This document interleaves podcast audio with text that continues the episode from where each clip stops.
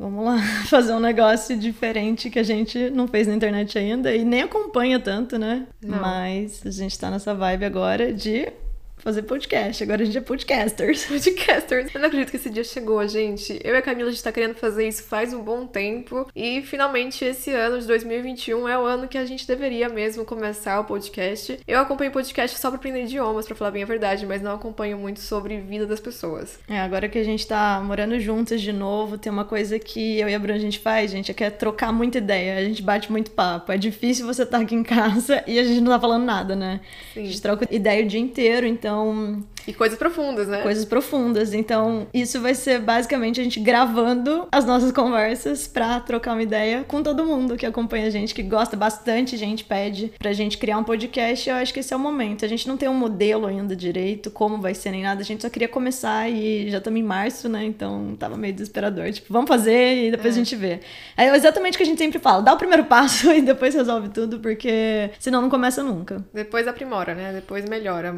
A gente já já tem um nome. Isso aí é. a gente tem, que foi meio que uma ideia dos seguidores na live, né? Na verdade, não surgiu essa ideia, acho que foi meio que isso, né? Na zoeira. Eu acho que você que falou. Eu falei e a galera falou na e live também. Acho que foi isso. Mas a gente já tem o nosso seriado chamado Vida, que é um quadro no, no canal do YouTube, né? E agora esse é o nosso podcast chamado Vida. Esse vai ser o nome do podcast. Camila Faria, Bruna Faria. Uhum. As irmãs Faria fazendo o podcast chamado Vida.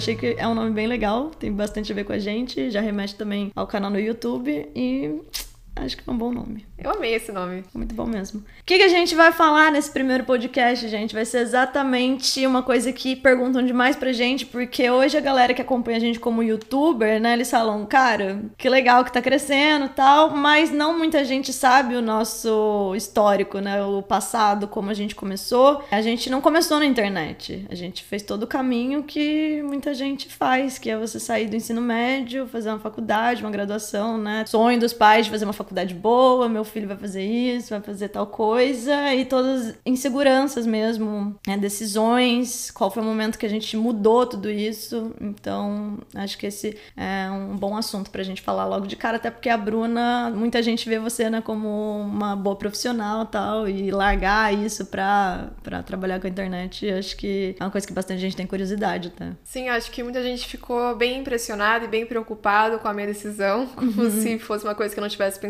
muito. E eu acho acho também as pessoas não estão acostumadas a ver youtubers e também criadores de conteúdo que antes tinham uma carreira no mercado de trabalho e depois mudaram. Porque normalmente você vê uma pessoa que começou desde os 15 anos, 18 é. anos e cresceu na internet faz 10 anos já. Mas a gente não, a gente fez um caminho assim meio doido, meio diferente. Ah, já tava com a carreira certa, ok, é. e aí foi pro YouTube. Sim, a gente tava crescendo, a gente tava seguindo um caminho que tinha sido trilhado pra gente e do nada, na verdade não do nada, a gente vai explicar hoje o que aconteceu, mas a gente sim mudou o nosso caminho, mudou o nosso caminho trilhado para seguir o que a gente gosta e seguir com essa carreira de youtuber e de criador de conteúdo. Então vamos lá, gente.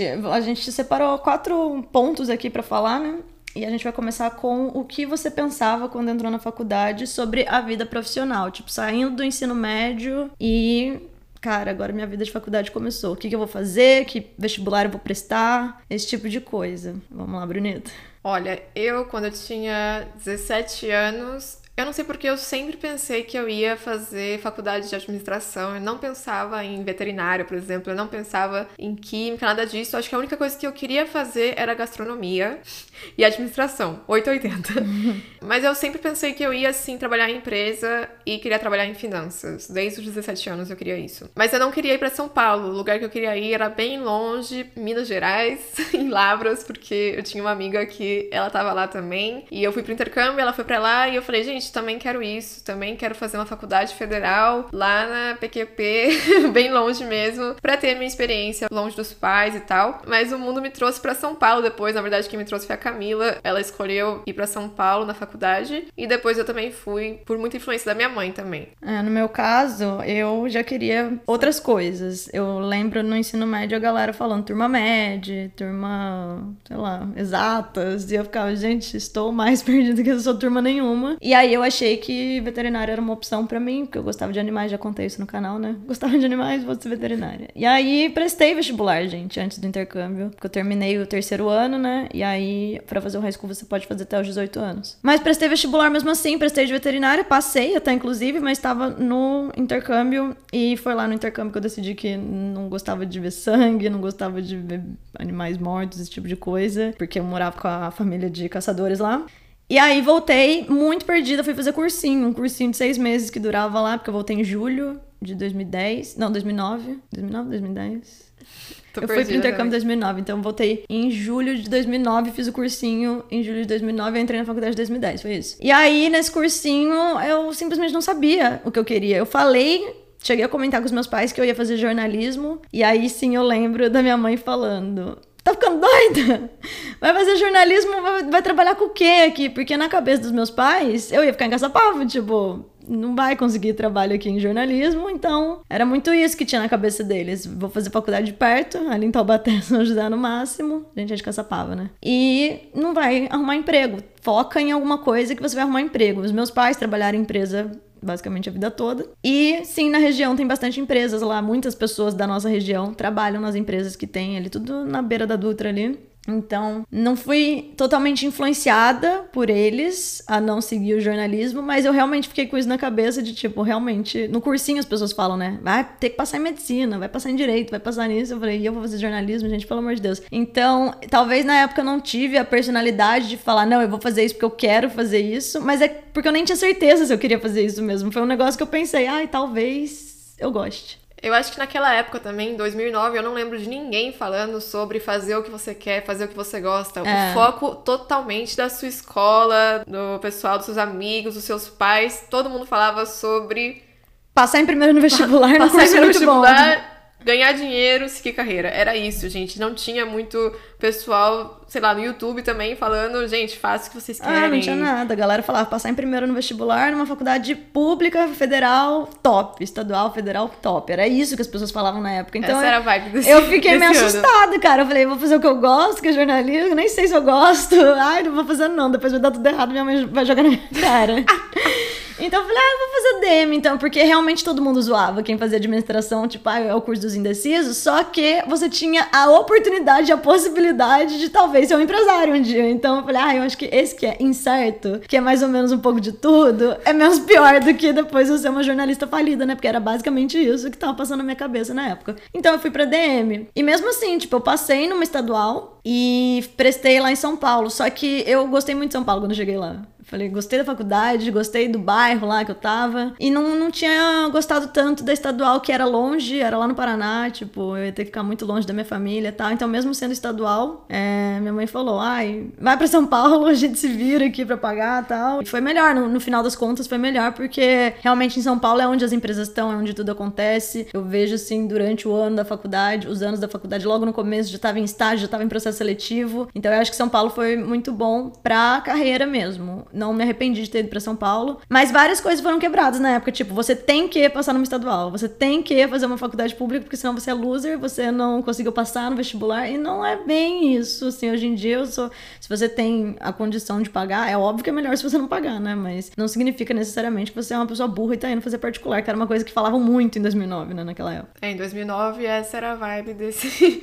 de todo mundo mesmo em faculdade federal. Eu acho que realmente estar em São Paulo foi quando eu acordei, eu despertei mesmo, porque quando eu tava em Caçapava, quando eu morava lá, sei lá, eu, eu era bem devagar, sabe? Perdida. É, perdida. Eu tinha uma vida muito tranquila, muito pequena, assim, uma, é, vivia numa bolha mesmo. Tanto é que quando eu fui pro intercâmbio, eu lembro que eu vi o Starbucks e eu acho que eu falei pra minha host family, não tem Starbucks no Brasil. Mas, cara, tinha em São Paulo fazia um tempão e eu falava que não tinha. Porque não tinha Caçapava. É, exato, não tinha Caçapava, então no Brasil não tem. Mas é. quando eu fui pra São Paulo, eu vi o ritmo ritmo das pessoas, o jeito que elas andavam mais rápido na rua, tudo isso foi muito. É tudo muito corrido lá. É né? muito corrido e as pessoas parecem que têm uma mente mais aberta, mais diferente, porque eu acho que eles têm experiências muito diferentes com várias pessoas diferentes também. Então eu sentia esse baque muito das pessoas do interior e as pessoas de São Paulo. Não tô falando que um é ruim e outro é bom, mas é realmente o ritmo das pessoas e a vida é muito diferente. Então eu, quando eu fui para São Paulo, eu gostei muito disso, de falar, meu, eu tô descobrindo um mundo totalmente diferente do que eu conhecia. Eu também tive essa sensação assim, foi uma evolução muito grande. E aí, comparado, por exemplo, eu quando cheguei com 17 anos, lá 18 anos, e eu conhecia pessoas de 18 anos que eram de São Paulo, eu achava que eles eram bem mais pra frente do que eu. Enquanto a gente em Caçapava dava rolezinho no clube, conhecia as mesmas pessoas sempre, a galera tava indo pra Augusta fazendo um monte de coisa, tipo, mais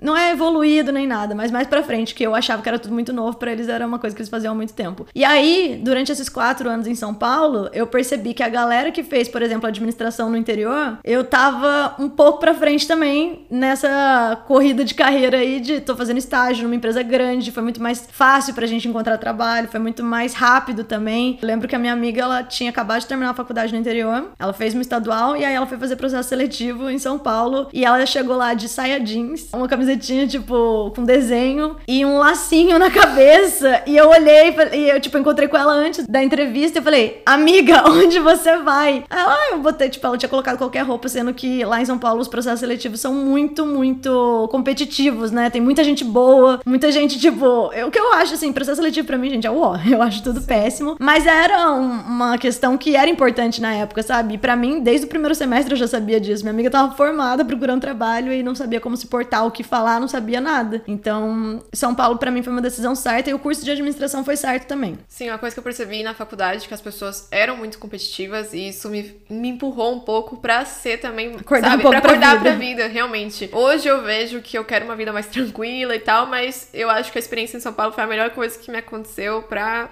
realmente andar um pouco para frente, sabe? É.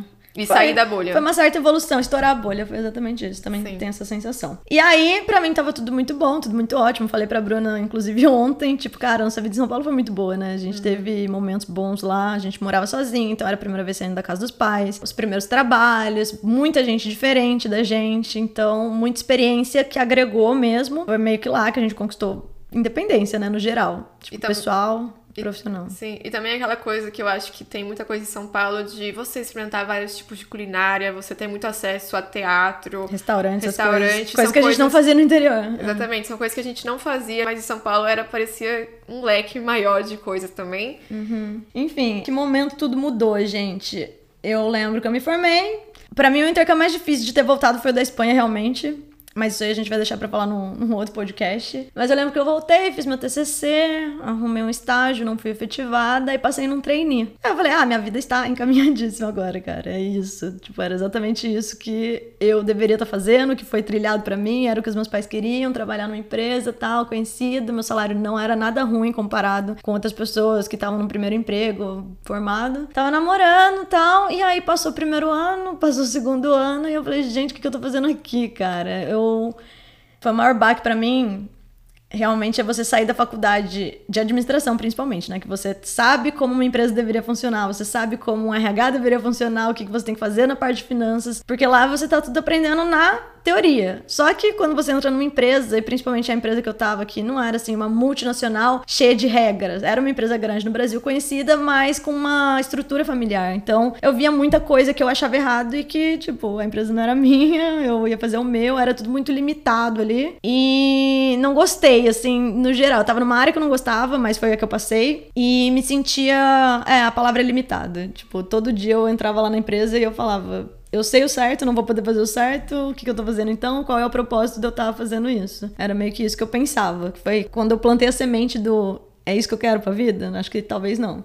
É, eu acho que na faculdade, principalmente as coisas vão mudando muito, aí na nossa faculdade trazia muitos exemplos da vida real também, mas realmente era sempre a teoria e coisas novas. E aí quando você entra numa empresa que as pessoas já estão lá faz muito tempo, elas não aceitam as ideias novas e fica falando aquela frase, famosa frase de aqui se faz desse jeito, sempre foi desse é. jeito. Então eu acho que realmente para as pessoas que entram depois da faculdade para trabalhar numa empresa, primeiro você acha que as pessoas são muito abertas, que você vai conseguir mudar muito, que você vai conseguir colaborar muito, mas às vezes parece que você tá lá só de enfeite, né? Que você só tá lá pra fazer alguns números, fazer algumas coisas, mas você não vai tomar decisões importantes e você não vai tipo, ajudar mesmo a empresa. E tem essa treta de gerações é. e ego, e hierarquia, o que eu acho, acho, tipo, a chave acho a pior coisa de empresa. Cara, as pessoas não têm esse sentimento coletivo de vamos trabalhar pela empresa. Pelo Sim. que eu percebi, trabalhando em São Paulo, tanto no estágio quanto depois em empresa mesmo, é que cada um quer fazer o seu,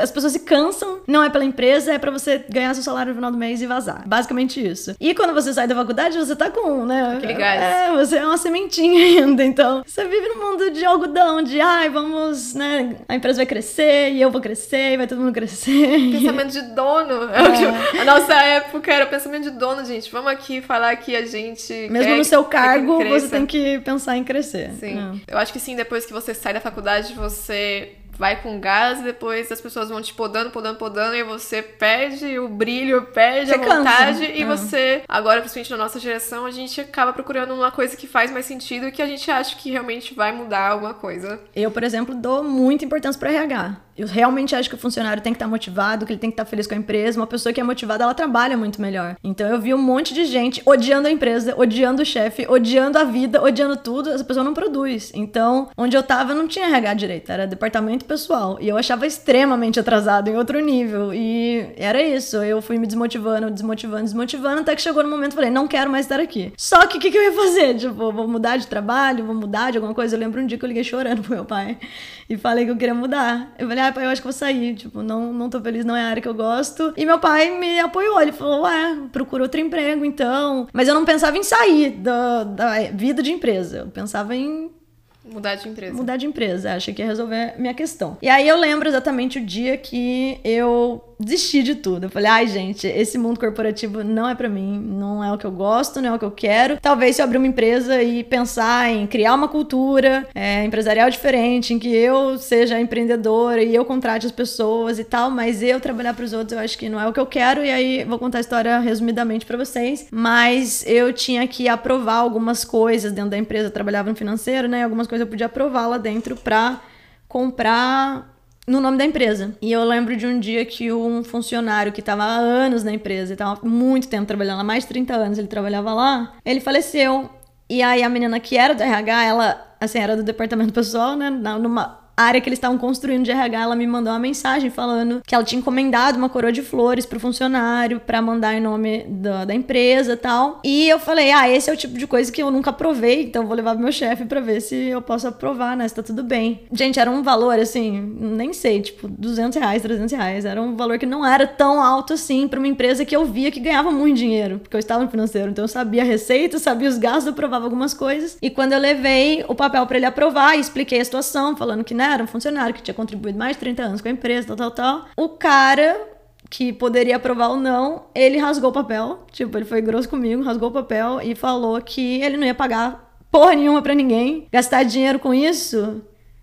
E falou que não ia pagar. E eu fiquei olhando, tipo, cara, foram 30 anos da vida do funcionário e quando você morre, nem uma coroa de flor as pessoas vão mandar.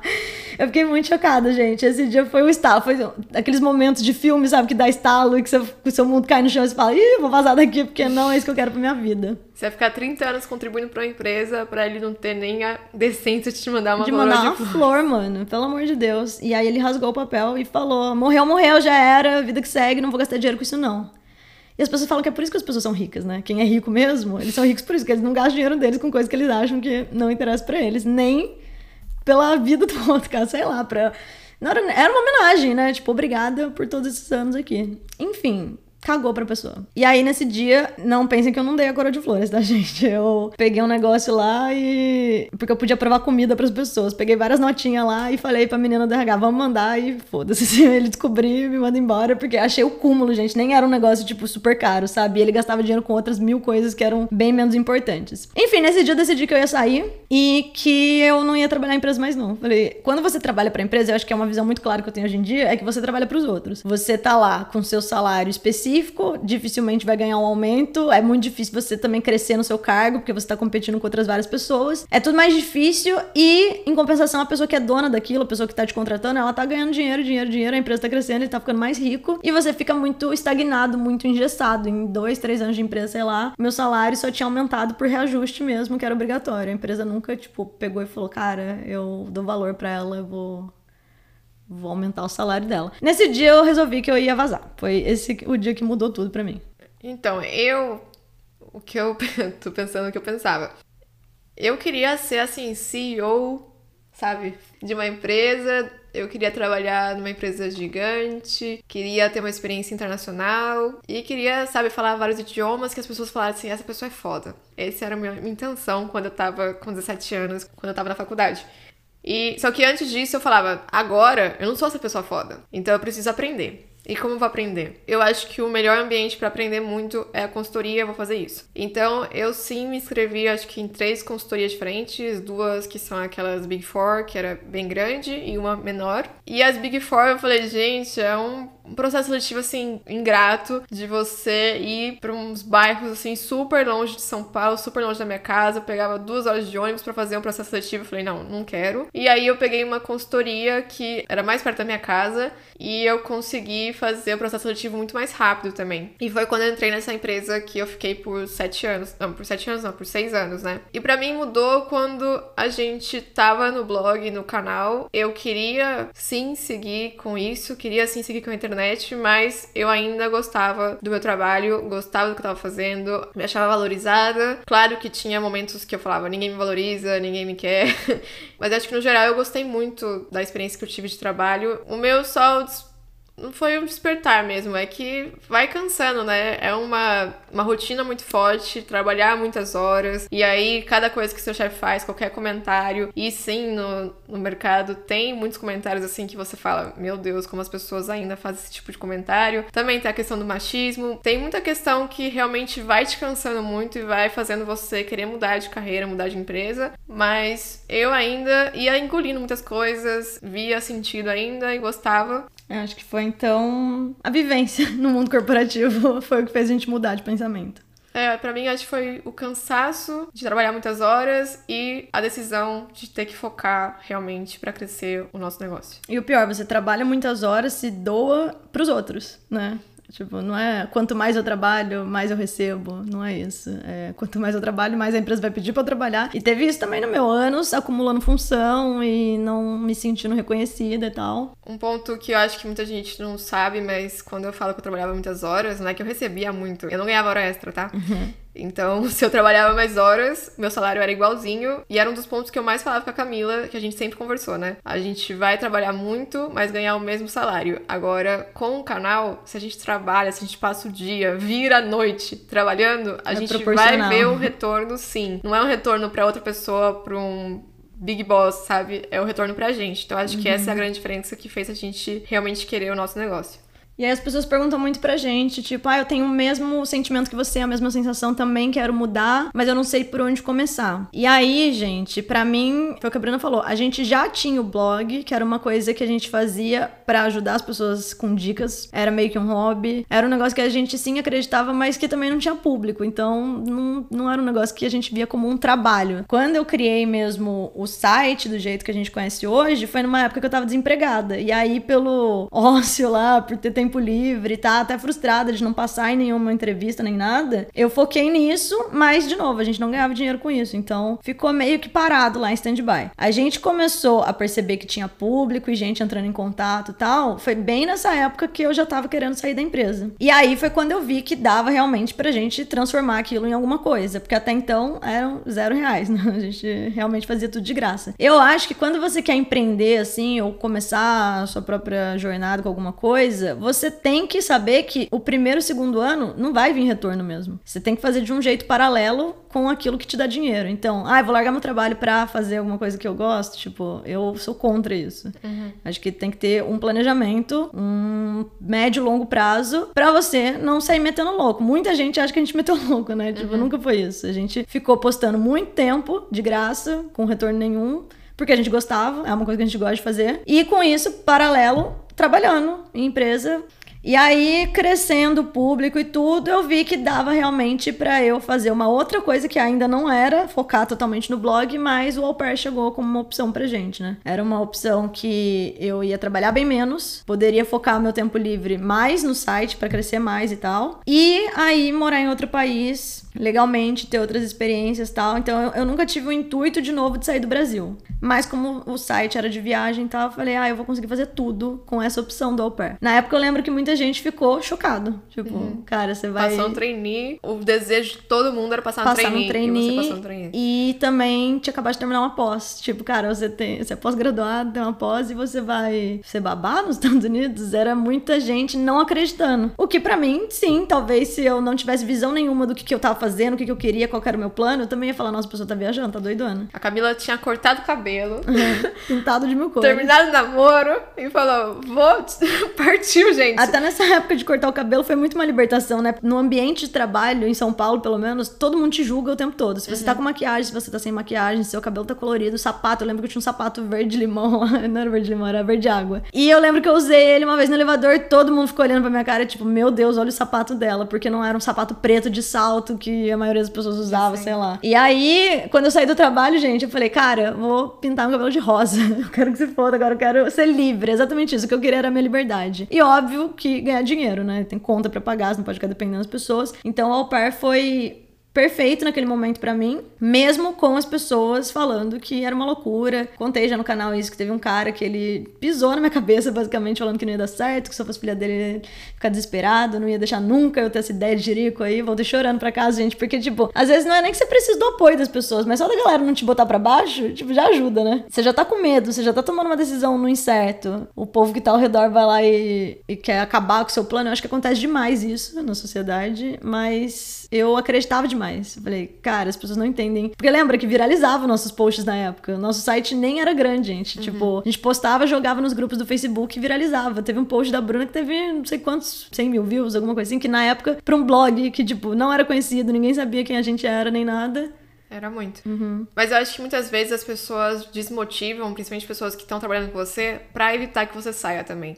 Os meus chefes, uns três, falaram: que canal, que blog, você tá doida? Olha, você tá no mercado financeiro, você vai ganhar muito dinheiro com isso. O uhum. que, que, você tá querendo fazer isso? Como se fosse também só um hobby, sabe? Como se ganhasse zero reais. Tipo, as pessoas também, essas pessoas que já estão no mercado, elas têm zero noção sobre o mercado que é a internet. Quanto dinheiro você Quanto pode dinheiro ganhar você pode ganhar com isso. Elas têm zero noção disso e é por isso que eu sempre falo que a gente tem que tomar conselhos, levar em consideração conselhos de pessoas que sabem o que estão falando. É. Porque eles são muito bons no que eles fazem na parte financeira e na parte de mercado, mas eles não sabem nada de internet. Então, o que eles querem falar sobre isso? Eu acho que foi meio isso também que eu passei com esse cara, que era tipo uma pessoa uhum. bem mais velha, outra geração, totalmente diferente, e falando: não vai dar certo, querido, você vai se arrepender. Uhum. Então, acho que assim, você tem um plano, primeiro foca nisso, né? No que, que você gosta de fazer, qual que é a sua ideia e tal. E começa a trabalhar paralelo ao que te dá dinheiro. Porque primeiro, segundo ano, eu acho que é isso. Você vai trabalhar de graça, você vai ter dois trabalhos e um não te dá retorno, mas é o que você gosta. Então tem sacrifício, tem. A gente trabalhava no final de semana, né? Tipo, uhum. sabendo que eram zero reais que iam entrar, mas a gente fazia de qualquer maneira porque a gente pensava que em algum momento podia dar certo. Aí nossas férias também a gente viajava. Pra trazer semana. conteúdo pro blog. Exato. A gente.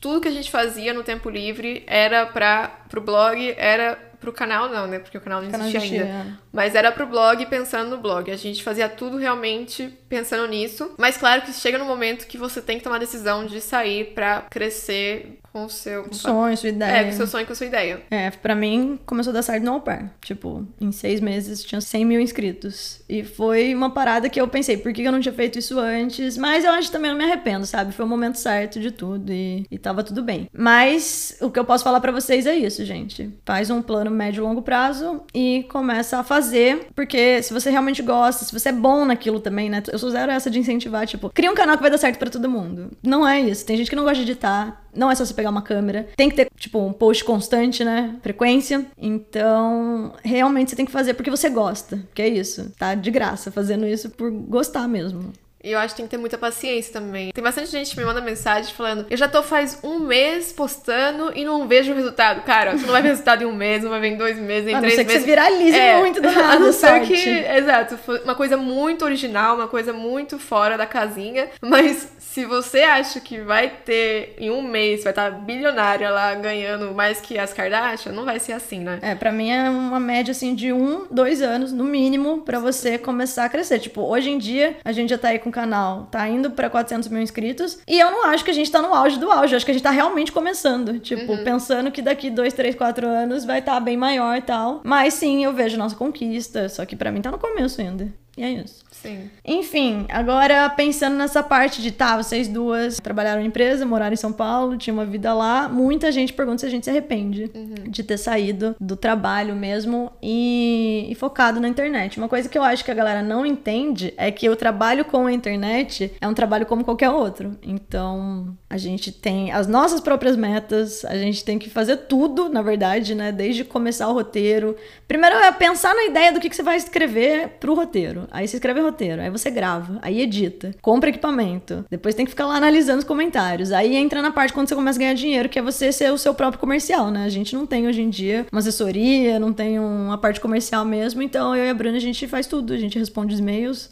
Gente, a gente faz tudo, basicamente. Emitir nota, fazer contabilidade, a gente precisa de alguém. Uhum. Ou seja, todos esses gastos que uma empresa qualquer tem, a gente também tem. E enquanto as empresas têm um diretor pra cada coisa, É, a, gente, tem faz que fazer tudo. Exato. Então, pra começar aqui, é um trabalho. E, ao mesmo tempo, é bom porque a gente é nosso próprio chefe, né? Então, a gente meio que decide tudo e o salário vem pra gente também, como a Bruna falou. Quanto mais a gente trabalha, o retorno é pro- não, proporcional, não digo, porque tem vezes que a gente trabalha um monte e o vídeo dá menos views, o dinheiro vem menos. Mas sim, quanto mais vídeo você posta, quanto mais views você tem, maior é o retorno que você tem financeiro, né? Então, eu, assim, não me arrependo só de ter conquistado minha liberdade. Mesmo trabalhando mais, de certa forma. Tem gente que acha que é fácil, que, que não é sofrido. Na verdade, é, só que é de um jeito diferente. Eu não tenho que pegar ônibus, não tenho que enfrentar certas coisas. Só que quem trabalha com a internet tem que enfrentar coisas que você não enfrenta num trabalho normal. Eu, inclusive, ontem a gente também tava falando disso. Que acho que a única coisa que é muito ruim, assim, da internet é essa questão do hate. Só que esse é o tipo de coisa que você não lidar num trabalho normal. Por exemplo, se você tem um chefe que votou em A, você votou em B, o seu chefe ele não vai te atacar porque você votou em B, ele não vai cortar as coisas, tipo, agora você não vai mais trabalhar com isso por causa de voto, entendeu? Por causa de eleição, alguma coisa assim. Na internet, as pessoas têm essa proximidade, essa intimidade que não existe. Elas esperam, criam expectativa de você sobre você. E aí você tem que falar exatamente o que elas querem, você não pode ser indivíduo, você não pode pensar nada diferente, porque você vai ser atacado sim pelos motivos mais bizarros possíveis. E assim, começou quando eu tinha 30 mil inscritos. Foi o primeiro hate que eu lembro, por causa de nada. Porque a menina não acreditou na minha história e falou que eu era mentirosa, que eu era isso, que eu era aquilo. É uma falta de respeito muito grande que tem na internet. Eu acho que além disso, no mercado de trabalho tem muitas regras. Sim, É, que não existe na internet. Exato. Tem bastante etiqueta, tem bastante coisas formais. Você tem que se vestir de um jeito, você tem que falar de um jeito. E você, tem que seus direitos também. É, né? você tem que mandar o e-mail de um jeito. Se alguém te trata mal, você pode sim entrar na justiça. Tem muitas regras. E daí eu acho que na internet realmente ainda não tem tanta regra. As e... pessoas fazem o que elas querem e elas Sim. são a pior versão delas na internet, né? E sem consequência, né? Porque, por exemplo, se você é aquele que faz um bullying pesado com alguém do seu trabalho, você pode ser demitido, você pode ter uma consequência no seu bolso, na Uhum. sua imagem, na sua carreira. E na internet não, você pode se esconder atrás de um fake. você Continuar pode... acompanhando o canal, mesmo Exato. odiando tudo, as pessoas continuam mandando hate. Então acho também essa uma grande diferença que não existe tanto assim no trabalho por causa disso, porque tem muitas regras e muitas. É, regras mesmo, a palavra. Então, quando você coloca numa balança, como qualquer trabalho, trabalhar com a internet tem um lado bom e tem um lado ruim. Pra mim, o que mais pesava era eu ficar estagnada numa empresa, eu não conseguir aplicar coisas que eu tinha aprendido na faculdade, eu não ver crescimento de alguma maneira, não me sentir valorizada, esse tipo de coisa. Trabalhando pra mim mesma na internet, eu posso fazer tudo isso. Eu tenho uma criatividade, um espaço que eu consigo colocar em prática, né? Se eu tenho uma ideia assim, eu nunca me sinto estagnada na internet. Tipo, essa questão da gente ter criado canais diferentes tal, é uma coisa que possibilita. Ganha dinheiro sim, tipo, eu sempre falo no, nos stories e tal, a galera acha que a gente tá brincando na internet, sendo que na verdade a gente ganha até três vezes mais do que a gente ganhava trabalhando em empresa. E isso não significa que a gente tá rico hoje em dia, porque tem que pagar um monte de imposto, várias paradas, os equipamentos são muito caros, a gente investe bastante no canal, mas que dá para viver, dá, gente. Então, quando as pessoas ficam assim com dó, meu Deus, coitada, abriu mão da empresa, isso é o que estão falando. Alguém me falou assim, ai, mesmo vivendo com menos, agora você vai fazer o que você ama. Gente, eu tô ganhando a mesma coisa, na verdade, um pouquinho a mais. E sim, a minha empresa tinha muitas coisas, meu salário tava muito bom, eles pagavam muitas coisas, mas. A internet também paga. É, não é que eu tô agora diminuindo o meu estilo de vida, eu tô, na verdade, melhor agora com a internet. Eu acho que muita gente não tem noção mesmo Não de tem. como é a internet, como é um mercado mesmo. Não é brincadeira, não é hobby, já deixou de ser hobby faz muito tempo. Uma coisa que eu tenho um pouco de medo da internet que a gente fala é essa instabilidade, né? Um dia você tá ganhando bem, talvez no outro você já não esteja. Imagina acontece alguma coisa com o Google, com o YouTube, por exemplo. Nossa renda vem de lá. Então, eu e a Bruna, a gente pensa muito no futuro. Tipo, estamos ganhando dinheiro agora, mas já vamos ter dinheiro pra investir em outras coisas, em fazer outras ideias acontecerem sem ser só a internet. Mas que ganha dinheiro, ganha. E a gente percebe que as pessoas não têm muita ideia sobre isso. É que- porque acha que quem ganha dinheiro é tipo quem é muito famoso. Um milhão de seguidores, dois milhões de seguidores, dez milhões de seguidores. E não é, gente. Pra quem trabalhava em empresa em São Paulo, eu posso falar tranquilamente hoje que eu tô bem melhor trabalhando com a internet. Sim, eu acho que também as pessoas têm muita ideia daquela blogueira das permutas, sabe? Que era Uhum. muito que era antigamente, mas as pessoas não têm noção de como evoluiu mesmo o mercado. Sim.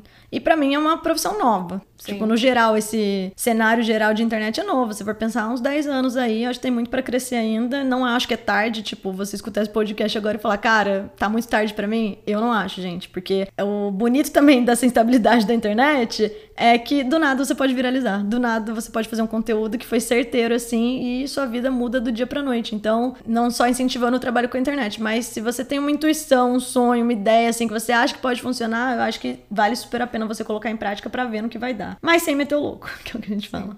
E é tão novo que, na verdade, muitas vezes a gente também não sabe como agir, né? em Algumas coisas, algumas propostas a gente não sabe como responder, porque a gente também tá aprendendo agora. E a gente começou a trabalhar bastante com isso, de publicidade e tal, agora. Exatamente. Então, não é que a gente sabe de tudo.